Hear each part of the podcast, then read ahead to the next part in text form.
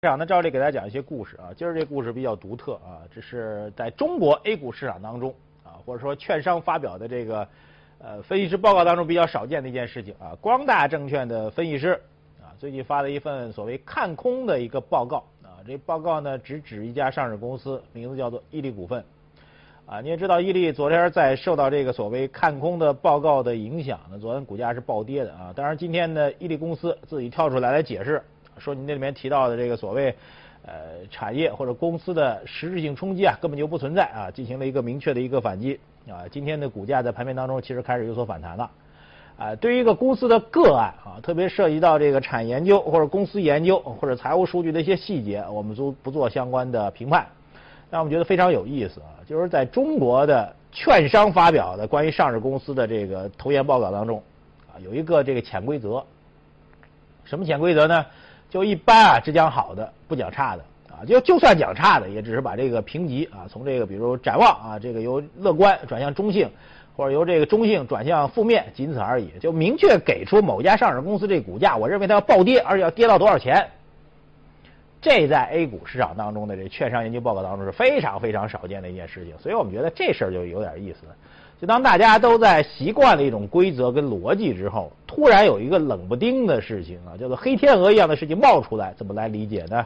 接下来我们就来进入到今日最关键。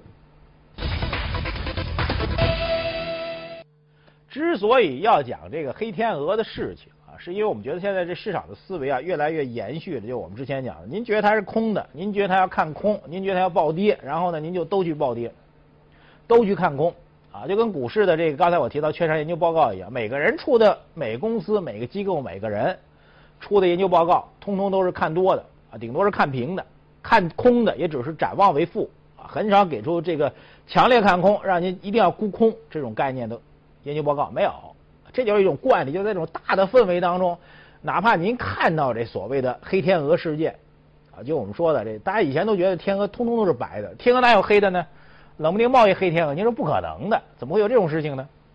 这就是所谓思维的惯例啊，给我们这投资市场，给这个逻辑啊，投资的基本逻辑判断产生的影响。就包括这两天吧，这这个端午节假期之后啊，端午节假期期间也没出现去年出现那个资金面紧张的问题，资金面相对也是宽松的，但是盘面顶不住啊，这如同潮水一样哗哗哗的往下落，怎么回事呢？我们觉得。这种下落的重要原因就是大家伙习惯了这个所谓的白天鹅。就算我告诉您那儿有一黑天鹅，但您就是不去看，也不去认，也不去管，这才关键的。所以在现在的市场整体看空的情况下，其实我们整体上在观点当中越来越开始强调，您要保持一定的乐观的预期。现在市场有意无意的正在把这个所谓乐观的信息把它给忽视掉，就是您习惯了看空之后，乐观的消息都都把它忽视掉啊。比如说这看空的消息啊，有人罗列啊，这所谓魔咒嘛，世界杯马上来了，世界杯期间全球股市都不好，这是第一魔咒啊。第二 IPO 这事又来了，又跟那儿哎又在那喊了，估计重启快了，股楼市不行啊。端午节整个五月份这红五月没出现，全是空的。那多的数据您是不是把它给忽视掉呢？新国九条。啊，IPO 虽然来了，年内只上一百家，这算利多吗？这个包括发改委的八十个示范性的向民间资本、社会资本开放的项目，这算利多吗？再包括财政部明确要求地方要加快基础设施建设工程和其他预算支出的进度。您不是要地方要个基础设施建设，没钱怎么办呢？财政部挥着鞭子告您，这事儿得给我落实下去，这算利多吗？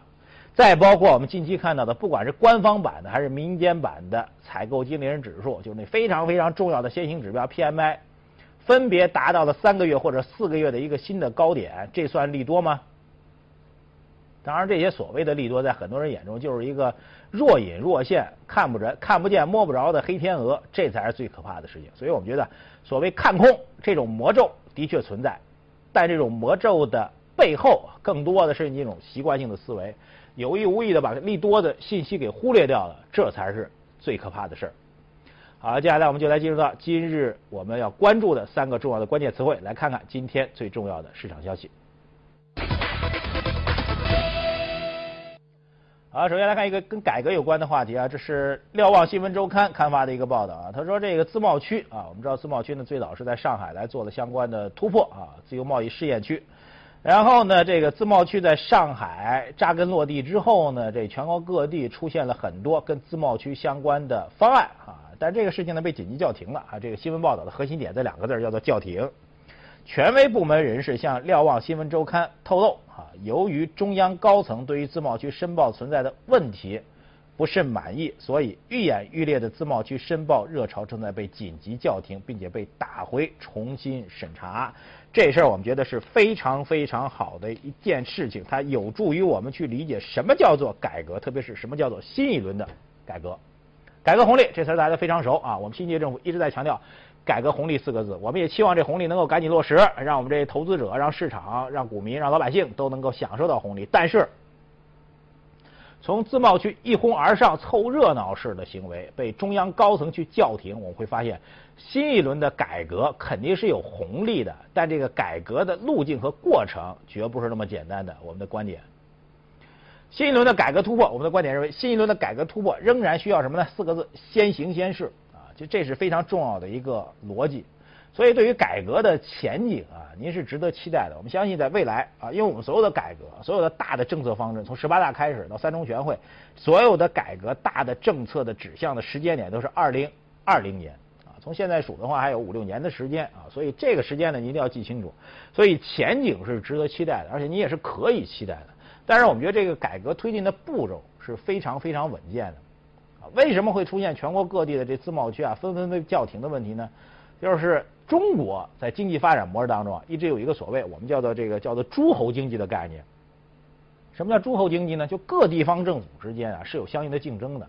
当我们中央有一个政策指向啊，有一个政策导向，有一个改革方向的时候，各地方政府赶紧按照这个改革方向啊去去努力，这就形成各地方政府之间会形成一种竞争。这种竞争呢，就会使得地方政府呢会围绕本地的经济发展的这个诉求去实为实现这个诉求呢去。做所谓的改革突破，啊，这种竞争呢其实是良性的。某种意义上来讲，各地方政府之间搞竞争，能够推动整个中国经济的一个前进跟发展啊，就个体跟总体的关系。但另一方面，这种所谓的诸侯经济啊，很有可能会使这种改革的概念发生改变。比如说自贸区，为什么上海叫中国上海自由贸易试验区？这个试验是非常重要的。试验就是那个这个“试”字是非常重要的。这个“试”呢，其实就意味着允许出现。失败啊！您是在先行先试。那么自贸区的一个重要定位，在上海落地有一个重要的大概两个方向，就是如果您把自贸区仅仅理解为是个贸易的自由化啊，所以很多地方说我们这个离离东南亚比较近，我们离日韩比较近，我们搞一自贸区，我们贸易自由化错。现在的所谓的自贸区改革，其实两点最重要的突破，第一个就是金融领域的改革啊，资本项目可兑换，汇率和人民和利率之间的可兑换；第二个就是投资的便利性改革。这两个改革其实上海中国上海自由贸易试验区最重要的一个赋予的改革使命。这两大使命啊，必须要先选择一块试验田，去那儿先行先试来做一些尝试，会不会取得全面成功呢？我们说是允许失败的，否则怎么叫试验呢？正因为这个逻辑，它跟原本意义上大家理解的这个贸易自由，去关税的减让，然后允许这个贸易自由往来，这完全是两个概念，或者说不同的 level 水平是完全不一样的。所以，改革最重要的是从这自贸区的改革再引申开来。你所期待的国有企业改革、农地改革、土地所有制改革啊，这个包括这个一系列的户籍改革，啊，包括城镇化的改革，这些所有跟经济相关的改革，我们相信改革的前景是可期的。但同样的，改革需要逻辑上一步一步的慢慢走。所以这次的中央的对于自贸区概念的叫停，就告诉我们说，改革前景可期，但是在具体步骤当中将会稳步的。前行。下一个关键词汇，我们来关注一下股市，这是大家伙最关心的话题啊。这个证监会昨儿又发布了第三十一批七家企业首次的啊 IPO 发行的相关的信息。然后在端午节假期之前，就五月三十号的啊，证监会的相关人士介绍了今年主板、包括中小板和创业板发审会每周召开一次，每次会议大概安排两家。哎，然后呢？按照这逻辑啊，今儿我们看到很多这券商，因为这个所谓的 IPO 啊，对券商来说就一级市场的投行业务嘛，投资银行的业务，他非常关心啊。现在的方向越来越既定了。第一个，IPO 的总量，从现在开始到年内 IPO 重新开闸，今年年内就上一百家，这是我们证监会主席自己明确说的，这这数字打不了折，或者也也不会有增量，这定死的一件事情。另外一个，按照每周主板和创业板各两家、四家上市的这个逻辑来讲啊，就全部的存量的 IPO 公司完成审核并且上市，需要两点七六年。这逻辑一挥啊，就现在全部存量的上市公司 IPO 啊，全部整完了啊，大概得到二零一七年了。这急呀，这什么不急什么急啊？这句话您知道，券商特别急。这凭什么呢？我们这忙活好几年，就现在在准备 IPO 的这些公司啊，在那排队的公司，我相信至少前三年就开始张罗这事儿了。再让他等两到三年，夯不啷当加一块儿，上市这会儿能折腾五到六年，哎，这券商特别特别着急，这是他们着急的事儿啊。中介公司啊，券商的 IPO，这投行业务、一级市场确实是现在压力很大，不赚钱。但是我们从中可以看出一个逻辑来，就是对 IPO 的发展，我们觉得就有四个基本的逻辑或者规律越来越清晰了。第一个，投资者保护这个是非常重要的一概念。为什么会提出今年年内只上一百家？原因就是，既然投资者或者市场对这个 IPO 保持一种恐慌的态度，我们就要保护投资者利益，所以投资者保护这个原则在 IPO 重启当中是排在第一位的。第二一个就沪深两市相对均衡的啊，很多企业现在喜欢到创业板、到深市，因为那边的估值比较高。现在监管部门流向控制，沪深两市要保持一个均衡，这也是第二个特点。第三个就是月度均衡啊，每个月都平均开来的，您不要每个月行情好了，咵嚓上一大堆，把这旁边给打下来；行情不好停了，不对。我们就告诉您，月度也是均衡的，每个礼拜两个市场各上两家，总共是四家，均衡吧，清楚吧，非常非常清楚。再有一个就是最近我们知道这个退市长游啊，这公司啊就将会正式跟 A 股市场说拜拜了。所以这个当新股开始准备重启的情况下，退市的公司现在所谓进退有序，这原则也非常明显。所以现在我们对于整个 IPO 啊，我觉得这市场的恐慌感完全可以去消退了啊。一个是监管部门在保护投资者利益，第二个年度的总体额度在控制，第二月度发展也是在控制，第三交易所之间也是在控制的，第四一个在进入的同时，退市的公司可能会越来越多。当然我们这只是我们的期待啊，最后一条是我们的期待。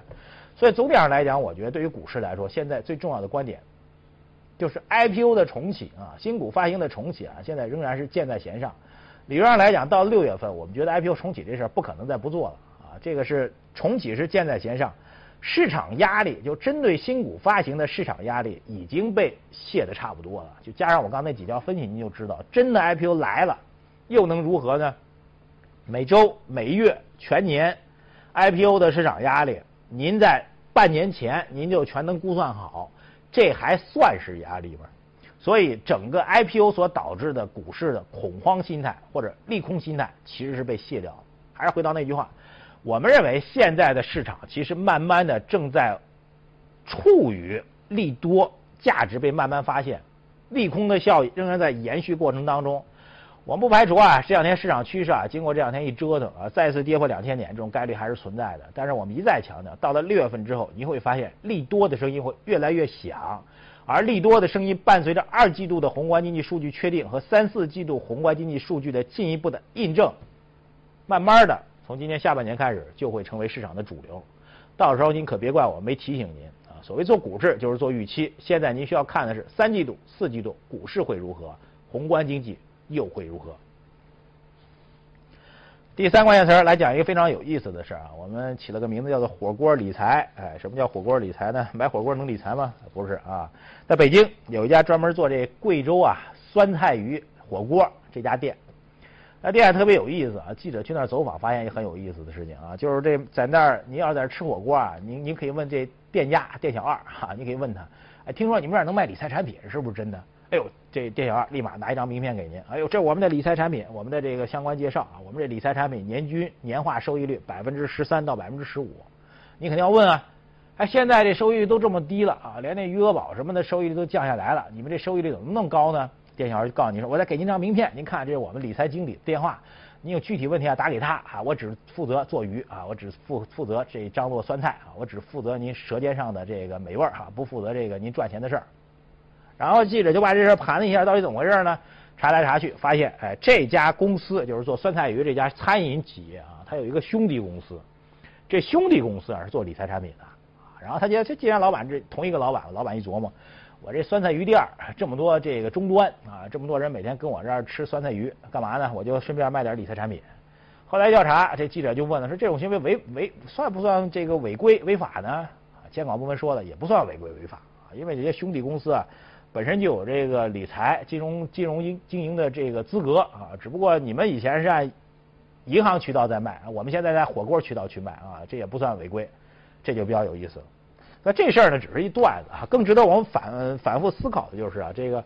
这个所谓的年化收益率能够达到百分之十三到十五的这个收益水平，是一个什么样的平台呢？了解来了了解去是这样一平台，这词儿估计您熟悉，叫做 P to P，就是您看字幕上打的就 P 二 P，当然这事儿一点都不二，就是现在这个所谓基于网络的 P to P 的这个互联网投融资的平台，在中国啊是大发展啊。我看到数据讲的这个现在规模啊，据说已经有上千亿了，接近两千亿的这样规模啊，这是市场的一个估计啊，因为这数字很难估算。然后大量的 P to P 的公司都在做这相关的运营，然后您上这网站，告诉您这有一项目啊，您赶紧投吧，您有钱就往里扔，然后呢收益回报率绝对百分之十以上，然后这项目靠谱不靠谱呢？我给他有一个信用评级啊，这除信用评级我还不相信怎么办呢？我还有一担保啊，给一担保您还不相信怎么办呢？我还给您买一保险，您信不信呢？这就是很多国内的 P to P 理财网站正在做的这么一事儿。但与此同时，我们也听到很多啊，最近一段时间，包括前不久说的一些相关的 P to P 的网站出现了一个风险，甚至倒闭、老板跑路的事情。这个产业到底怎么来看呢？我们觉得，对于您来说，个人来说，能看到百分之十以上的年化收益率啊，您肯定会动心的。但是我们讲啊，这种金融创新，在我们看来，在当下的金融市场监管当中，金融市场的创新和监管之间的博弈正在加剧。我们的观点，金融创新。和监管之间的博弈历来都是长期存在的，像美国次贷危机一样，次贷刚出来就是刺激贷款刚出来的时候，监管也是在问，后来放松了一下，结果呢，整一零八年全球的大的金融危机和市场危机，所以对于新金融来说，这个模式的创新才是重要的啊！您不要简单的去看它这个 P to P 的这样一个平台或者这高的回报率，什么叫模式创新啊？今天时间有点紧了，带一句给您：P to P 的平台其实基于互联网模式的。互联网一定要以它的技术创新为核心。什么叫技术创新呢？就是要以大数据的研发为创新。什么样的平台能够告诉你什么样的这个融资人的风险，根据大数据的信息能够测算出来，这样的企业才是最牛的。否则，下一轮的风险监管就会让这些企业露出他们真正的马脚了。